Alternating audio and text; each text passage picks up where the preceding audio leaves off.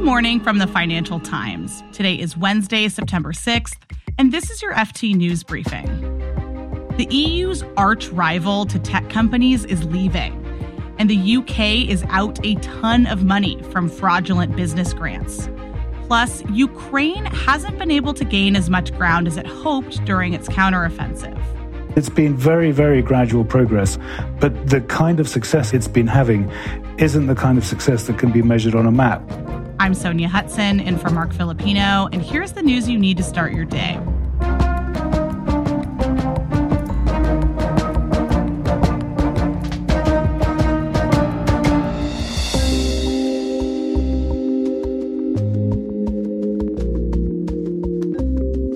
The European Union has been a big thorn in the side of tech companies for the past few years, and Margrethe Vestager has been the one applying the most pressure but she's leaving as the EU's competition chief. And yesterday, the European Commission announced who will be taking her place.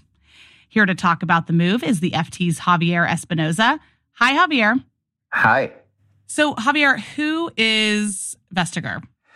Margrethe Vestager is a Danish politician who has been the one leading and opening the largest antitrust cases against the likes of Apple, Meta, Amazon, and going after mergers and transactions that she thought were not competitive. She has also gone after sweetheart deals when it comes to taxes. Essentially, she has been like an arch rival of some of the largest tech companies in the world.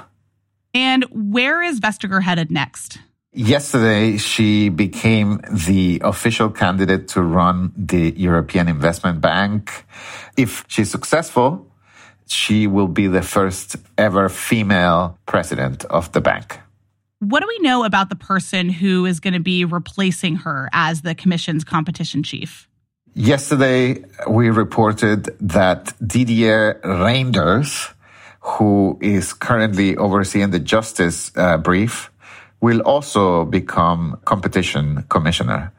We know that he's part of the same political family, this Renew Europe, which is like sort of like a centrist liberal political group whose members also include the French president. We know also that he will have a very tough time filling in for someone who really has had a grip on competition matters. Yeah. So, how big of a deal is it that Vestager is stepping back from her role as the EU's competition chief? It's a big deal because it comes at a time when the EU is giving this big push to enforce their digital rules. Only today, the EU will publish this list of new services that these platforms need to comply with more responsibilities on the Digital Markets Act. And so it would be interesting. It's just happened in the last 24 hours, this transition, whether the new person, Reynders, will be only a caretaker or whether he will depart in any way from the EU's policy. Javier Espinoza covers competition and digital policy from Brussels. Thanks, Javier. Thank you so much.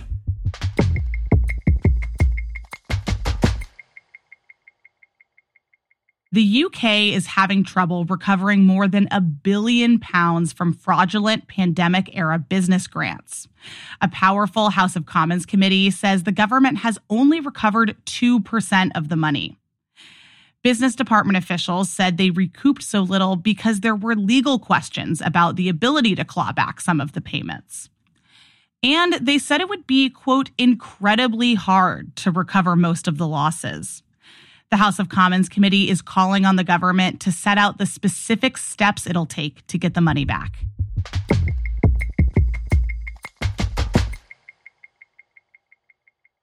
Some Western officials had been concerned that Ukraine's counteroffensive was going slower than expected. They'd been worried that Ukraine won't take back enough land from Russia before the colder months set in. But now there are some signs of optimism. Here to talk more about this is the FT's John Paul Rathbone. Hi, JP. Hi. So, give us the latest update. The Ukrainian military has been able to make some progress recently.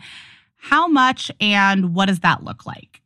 So the Ukrainians have spent since June 4th grinding away against Russian minefields and artillery positions and trenches. This massive array of defenses that Russia has, has put up. And it's worked to try and degrade them. And they may have done that in one small pocket around a small village called Robotyne in the southeast. They've managed to push through these incredible Russian defensives. And the hope is that if they can expand this pocket, they may be able to pour through the gap. And if they can then get behind Russian lines and take them from the rear, then what has so far been this very strong but brittle Russian defense could break. Why haven't the Ukrainians been as successful as they thought they could be? So there was a lot of criticism by anonymous, often US officials in the US press about how everything was going slower than planned and expected. And that's true. And that's because the Russian defenses were that much stronger than anyone had anticipated. But it's also true that nobody has fought this kind of war, neither in the West or really anywhere since the Second World War. So the calibration was kind of wrong. And another problem was that Ukraine was using newly trained soldiers to mount this offensive. And I think that if you or I or most of our listeners were plucked out of the streets and given four weeks of training on a Bradley armored infantry vehicle, we'd also have not done so well. So, have Western officials backed off on their calls to take a different approach? I'd say that the wind of opinion has kind of shifted over the past 10 days or so. There had been this wave of criticism. And last week, Kirby, who's one of the US uh, defense uh, spokesmen, acknowledged that there had been a, a, kind of a breakthrough. And Stoltenberg, who is the, the head of NATO, had said, listen, let the Ukrainians fight the way they know how to fight. But it's been very, very gradual progress. But the kind of success it's been having isn't the kind of success that can be measured on a map. It's measured in terms of Russian lines of communication, Russian ability to resupply their front lines. And the open question at the moment is now that Ukrainians have seemingly punctured one of these first lines of defenses, if they can get through to the second and third lines. And the supposition is that the Russians have put all their troops forward into this first line. And if the Ukrainians can keep on pushing through, that the, the second and third lines of defense will be much less well staffed by troops. And if that is the case, then the Ukrainians may be able to push through. What does success for the counteroffensive look like now? The idea that this could be a decisive push that recaptures a significant amount of territory, that hope has been kind of abandoned, and a more realistic assessment has set in.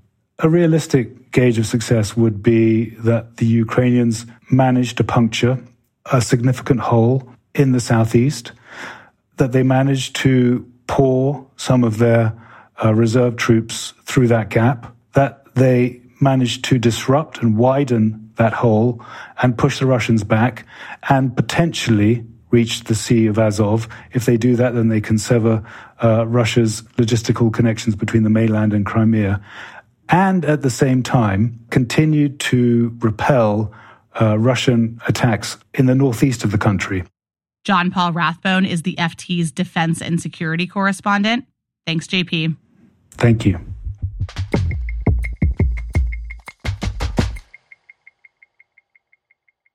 Before we go, you know the saying, if you can't stand the heat, get out of the kitchen? Well, the former head of Uber, Travis Kalanick, is dealing with something like that right now.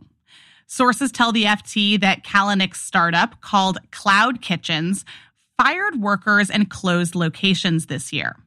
The company leases food prep space to restaurants. But these sources say that Cloud Kitchens had only leased half of their building space by the end of the first quarter. Apparently, Cloud Kitchens is trying to tighten its belt as it deals with higher interest rates and the end of the free money era. The briefing actually did a whole segment about Kalanick and these ghost kitchens last year. If you want to hear that episode, we have a link to it in the show notes. And you can read more on all these stories at FT.com for free when you click the links in our show notes. This has been your daily FT News Briefing. Make sure you check back tomorrow for the latest business news.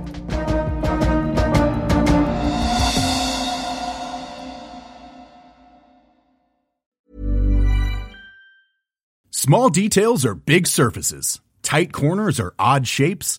Flat, rounded, textured, or tall. Whatever your next project, there's a spray paint pattern that's just right. Because Rust new Custom Spray 5 in 1 gives you control with five different spray patterns. So you can tackle nooks, crannies, edges, and curves without worrying about drips, runs, uneven coverage, or anything else. Custom Spray 5 in 1. Only from Rust-Oleum Hi, I'm Daniel, founder of Pretty Litter. Cats and cat owners deserve better than any old fashioned litter. That's why I teamed up with scientists and veterinarians to create Pretty Litter. Its innovative crystal formula has superior odor control and weighs up to 80% less than clay litter. Pretty Litter even monitors health by changing colors to help detect early signs of potential illness. It's the world's smartest kitty litter. Go to prettylitter.com and use code ACAST for 20% off your first order and a free cat toy. Terms and conditions apply. See site for details.